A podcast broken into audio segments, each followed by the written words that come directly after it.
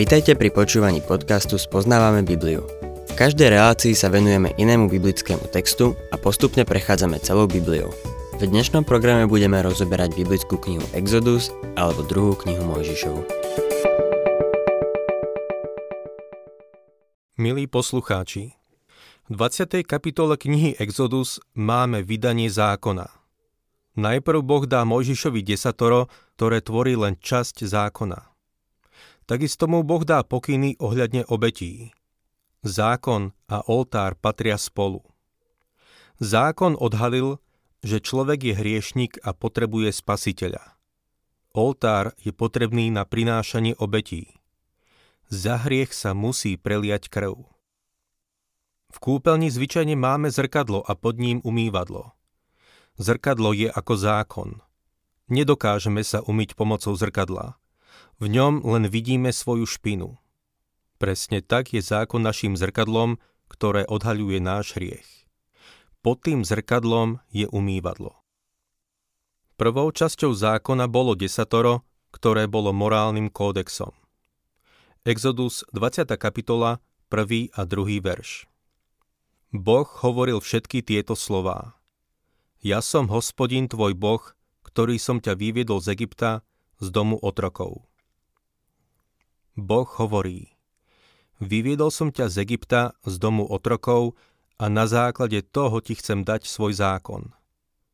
Izraeliti si žiadali zákon a Boh ich ním zaviazal a ako prvé im dal desatoro. Pri pohľade na desatoro je potrebné spomenúť niekoľko vecí.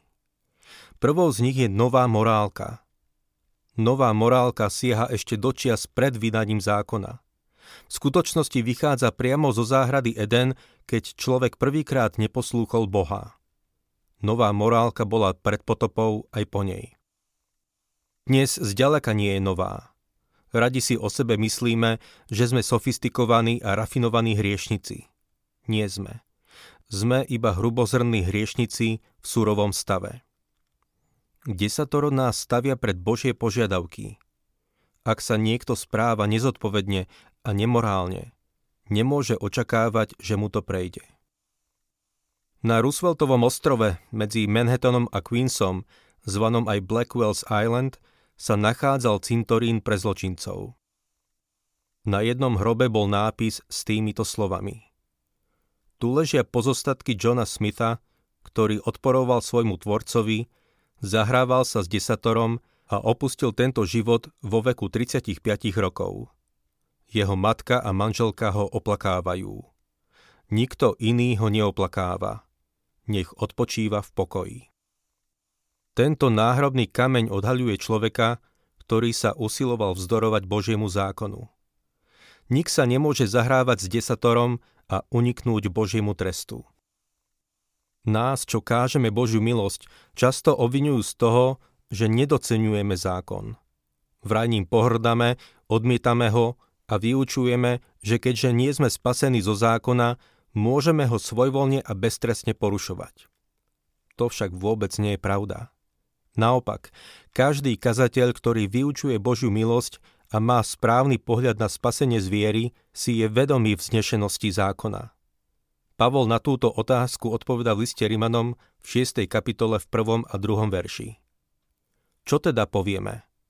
Máme zotrvať v hriechu, aby sa rozmnožila milosť? Určite nie. Ako by sme mohli my, ktorí sme zomreli hriechu, v ňom ešte žiť? Ak si myslíš, že môžeš naďalej žiť v hriechu a svojvoľne porušovať 10 Božích prikázaní, potom, milý poslucháč, nie si spasený z Božej milosti. Ak si skutočne spasený, potom sa budeš chcieť páčiť Bohu a budeš chcieť konať podľa jeho vôle, ktorá je zjavená v desatore. Preto sa nazdávam, že každý kazateľ, ktorý káže Božiu milosť, má rešpekt a úctu voči Božiemu zákonu. V 119. žalme v 97. verši čítame Ako len milujem tvoj zákon. Celý deň o ňom rozímam. Čo je zákon? Niekto ho definoval ako prepis Božej mysle – to je chybná definícia. Zákon vyjadruje Božiu myseľ vo vzťahu k tomu, aký by mal človek byť. V zákone nie je žiadna milosť ani milosrdenstvo. Zákon vyjadruje Božiu svetú vôľu. V 19. žalme 7. verši žalmista hovorí Hospodinov zákon je dokonalý, občerstvuje dušu. Hospodinovo rozhodnutie je spoľahlivé, neskúseného robí múdrym. Zákon vyžaduje z našej strany dokonalosť. Nikdy som ešte nestretol niekoho, kto by splňal Božie normy. Zákon nie je nejaký vágný pojem. Nemá nič spoločné s dobrým úmyslom. Vyžaduje dokonalú poslušnosť, pretože hospodinov zákon je dokonalý. Boží zákon je správny. Naša predstava o správnom a nesprávnom je zafarbená našim prostredím a padlou prirodzenosťou. Zákon je Božím zjavením. Boh určil hranicu medzi správnym a nesprávnym. Podľa čoho vieme, čo je správne? Boh nám hovorí, čo je správne. Súčasná generácia, ktorá tak túži po slobode, spochybňuje, čo je správne. Prečo je nesprávne kradnúť, pýtajú sa. Nevadí im kradnúť ale páči sa im prikázanie nezabiješ, pretože si myslia, že je nesprávne, keď sa pácha vražda popravovaním zločincov. Akí sú len ľudia rozporúplní. Neznali zákona. Prečo nie je správne klamať alebo kradnúť? Pretože Boh hovorí, že je to nesprávne. Mohli by sme povedať, že je to pre dobro ľudstva. Samozrejme, že je. Zákon by bol úžasný, keby ho človek vedel dodržiavať. Človek však nedokáže zachovávať zákon. Svedčia o tom väznice, zámky na dverách a to, že musíme podpísať 10 dokumentov na to, aby sme si mohli zobrať úver z banky, pretože nám nemôžu dôverovať. Bola doba, keď slovo človeka bolo jeho záväzkom, ale dnes už to neplatí. Zákon je normou pre ľudské správanie. Krádež, klamstvo a cudzoložstvo sú nesprávne, pretože tak hovorí Boh. Zákon sám seba nevinúcuje. Zákonodarca musí disponovať mocou. Boh vyžaduje dodržiavanie svojich zákonov s obrovskými následkami. Môžeme vzlietnúť do výšok, ale nesmieme vypnúť motory. Zákon gravitácie je stále v platnosti a nemôžeme ho zvrátiť. Veľa ľudí si myslí, že môžu porušovať desatoro tu i tam, a prejde im to. Pripomína mi to jeden rozmarný príbeh o mužovi, ktorý skočil z Empire State Building v New Yorku. Keď letel okolo 50. poschodia, niekto vyzrel z okna von a spýtal sa ho. Tak ako to ide? Padajúci muž odpovedal. Zatiaľ je to fajn. 50. poschodie však nie je to miesto, kde sa zákon gravitácie prejaví. O 50 poschodí nižšie ten človek zistí, že už to nie je také fajn. Potrebujeme dodržiavať platnosť zákona a preto Boh v Ezechielovi 18.4 hovorí Osoba, ktorá hreší, zomrie. Zákon sa musí vynúcovať a porušiteľ zákona musí byť potrestaný. Je ešte jedno hľadisko, ktoré treba napraviť, a to miešanie zákona a milosti do jedného systému – Dávať zákon a milosť do toho istého systému znamená okrádať zákon o jeho majestátnosť a význam. Láska nemá miesto v zákone. V zákone nie je žiadnej milosti. Keď miešame milosť spolu so zákonom, oberáme ju o jej dobrotu a slávu. Zbavujeme ju zázraku, príťažlivosti a túžby. Hriešnikovi nepomôže, keď sa zákon a milosť miešajú dokopy. Zákon stanovuje, čo by mal človek robiť, milosť stanovuje, aký je Boh. Musíme rozpoznať majestátnosť zákona. Zákon odhaľuje, kto je Boh a takisto rozsiahlu priepasť medzi Bohom a človekom. Pavol položil otázku v liste Galatianom 4. kapitole 21. verši. Povedzte mi vy, čo chcete byť pod zákonom. Nepočujete zákon?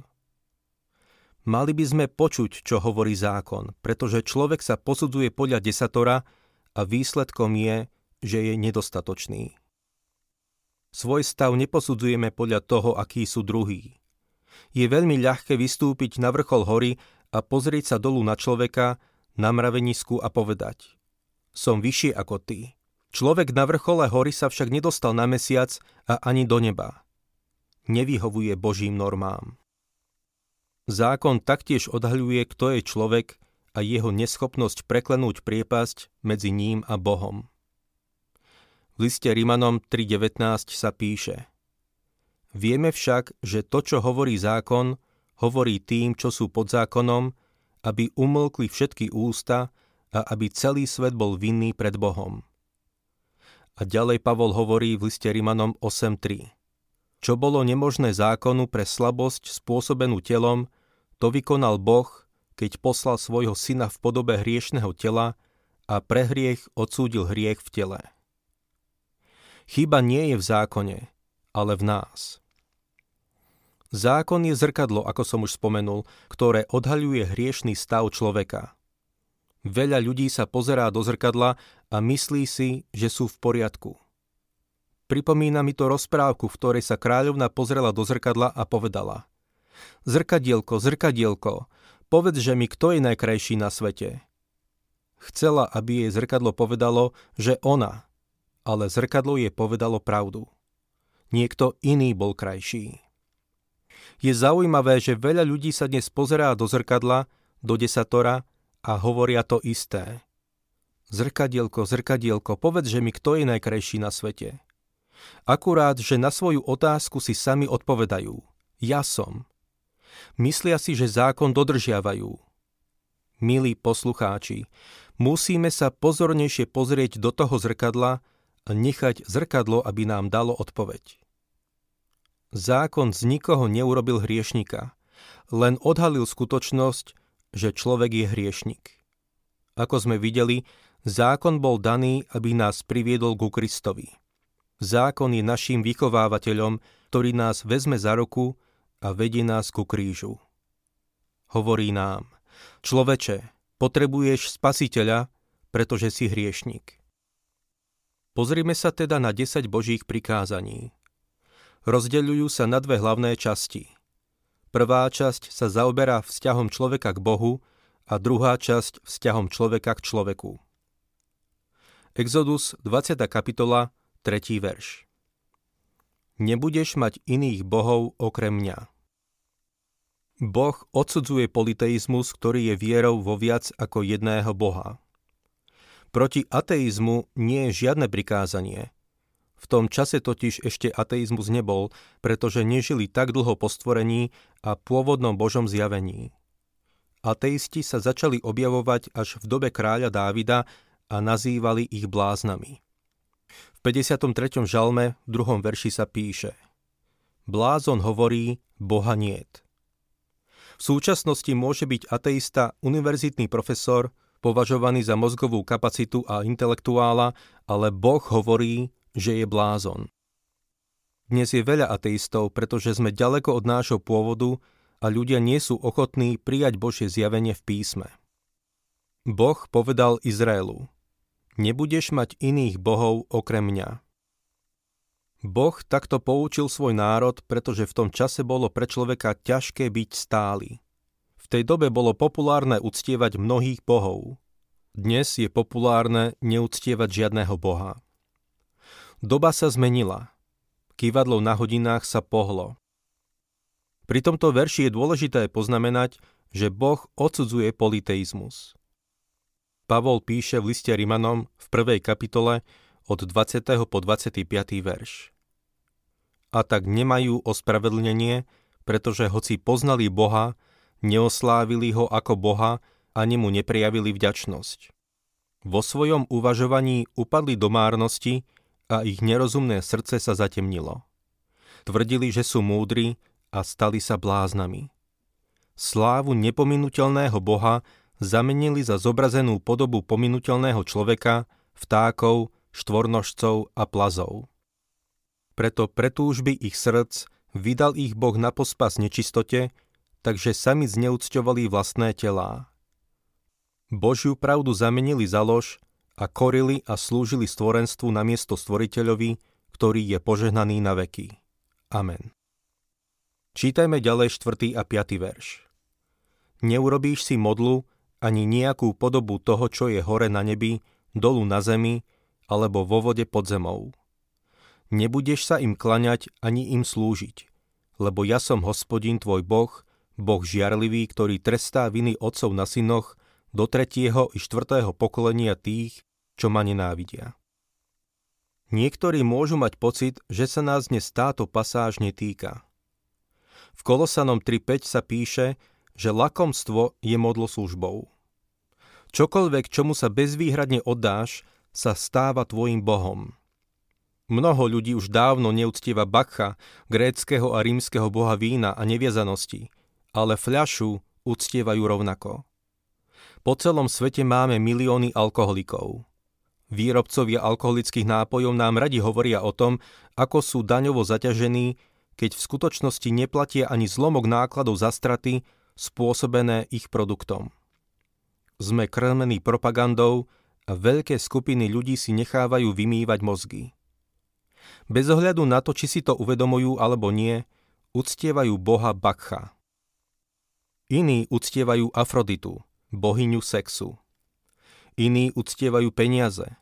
Čokoľvek, čomu odovzdáme svoj čas, srdce a dušu, sa stane naším Bohom. Boh hovorí, nebudeš mať iných bohov okrem mňa. 7. verš Nevyslovíš meno hospodina svojho boha nadarmo, lebo hospodin nenechá bez trestu toho, kto nadarmo vysloví meno hospodina svojho boha. Vyslovovať meno hospodina nadarmo sa chápe v zmysle rúhania. V dnešnej dobe je to veľmi rozšírené. Jeho prikázanie však stále platí. Je nesprávne používať Božie meno nadarmo, pretože On je Boh a je svetý. Používanie Božieho mena nadarmo takisto odhaľuje nedostatok slovnej zásoby. Veľa ľudí sa nevie vyjadriť bez toho, aby použili vulgárne výrazy. Istý muž z Texasu, ktorý sa pred niekoľkými rokmi obrátil, mi raz povedal. Keď som sa obrátil, prišiel som o viac ako polovicu slovnej zásoby. A práve toto mal na mysli. 8. až 11. verš Pamätaj na sobotný deň, že ho máš svetiť. 6 dní budeš pracovať a konať všetku svoju prácu. 7 deň je sobota pre hospodina, tvojho Boha. Nebudeš konať nejakú prácu ani ty, ani tvoj syn, ani tvoja dcéra, ani tvoj sluha, ani tvoja slúžka, ani tvoj dobytok, ani cudzinec, ktorý je v tvojich bránach. Veď hospodin za šesť dní utvoril nebo a zem, more a všetko, čo je v nich, a v siedmy deň odpočíval. Preto hospodin požehnal sobotný deň a posvetil ho. Sobotný deň bol daný Izraelu veľmi neobvyklým spôsobom. Bola to zmluva, znamenie medzi Bohom a Izraelitmi. Budeme to vidieť, keď sa dostaneme k 31. kapitole. Podľa môjho názoru presný deň nie je dôležitý. Konec koncov, v dejinách prešiel kalendár toľkými zmenami, že si už ani nemôžeme byť istí, či náš 7. deň je skutočne sobota. To je však jedno, pretože čo sa nás týka, nezáleží na tom, ktorý deň svetíme. Svetíme nedeľu, čo je prvý deň v týždni a svetíme ho preto, že náš pán v ten deň vstal z mŕtvych. Tým všetkým sa budeme zaoberať o niečo neskôr v knihe Exodus dostávame sa k druhej časti prikázaní, ktoré sa zaoberajú vzťahom človeka k človeku. Začína doma. Ctí svojho otca a svoju matku, aby si dlho žil v krajine, ktorú ti dá hospodín, tvoj boh. Otec a matka by mali byť hodní cti svojich detí. O tomto prikázaní budeme hovoriť neskôr. 13. verš. Nezabiješ. Mnohí ľudia, ktorí sú proti vojne, sa odvolávajú na tento verš. Prikázanie nezabiješ sa nevzťahuje na národ, ale na jednotlivca. Človek ako jednotlivec nemá zabiť druhého. Nezabiješ nemá nič spoločné s vojenskou službou alebo výkonom trestu smrti. Národ má právomoc chrániť ľudský život tým, že vezme ľudský život hoci v súčasnosti v mnohých krajinách túto právomoc neuplatňujú. Nezabiješ je prikázanie smerované k jednotlivcovi, ktoré sa týka vraždy. Pán Ježiš povedal, že vražda je výsledkom hnevu a nemáme sa ani len hnevať jeden na druhého. 14. verš Nestudzoložíš. Žijeme v dobe sexuálnej revolúcie. Sex nie je nič nové, ale stále ide o cudzoložstvo, keď sa deje mimo manželstva. Boh to hovorí veľmi jasne. Človek si namýšľa, že toto prikázanie upravil, ale nie. Toto prikázanie stále platí. 15. verš Nepokradneš. Chcel by som tu zdôrazniť, že ak by sme mali povolené dopúšťať sa cudzoložstva, potom by nám malo byť dovolené aj kradnúť a podobne. Malo by sa to týkať všetkých prikázaní. Ak je v poriadku porušovať jedno prikázanie, potom by malo byť v poriadku porušovať všetky. 16. verš. Nevyslovíš krivé svedectvo proti svojmu blížnemu. Vysloviť krivé svedectvo proti svojmu blížnemu je klamať. 17. verš. Nebudeš túžiť po dome svojho blížneho a nebudeš túžiť ani po manželke svojho blížneho, ani po jeho sluhovi, ani jeho slúžke, ani jeho volovi, ani jeho oslovi, ani po ničom, čo patrí tvojmu blížnemu. Podľa Apoštola Pavla v Kolosanom 3.5 je žiadostivosť modloslužbou. V súčasnosti ide o jeden z najväčších hriechov. Boh odsudzuje zabíjanie, cudzoložstvo, kradnutie, klamstvo a žiadostivosť. Neskôr budeme mať príležitosť sa pozrieť na týchto 10 božích prikázaní iným spôsobom. Ak sa vám páči program Spoznávame Bibliu, budeme radi, ak ho odporúčite svojim známym a dáte like, alebo nás začnete sledovať na facebookovej stránke Spoznávame Bibliu. A ak vás niečo oslovilo alebo zaujalo, napíšte nám cez Facebook alebo na adresu spoznávame.bibliu zavinač gmail.com.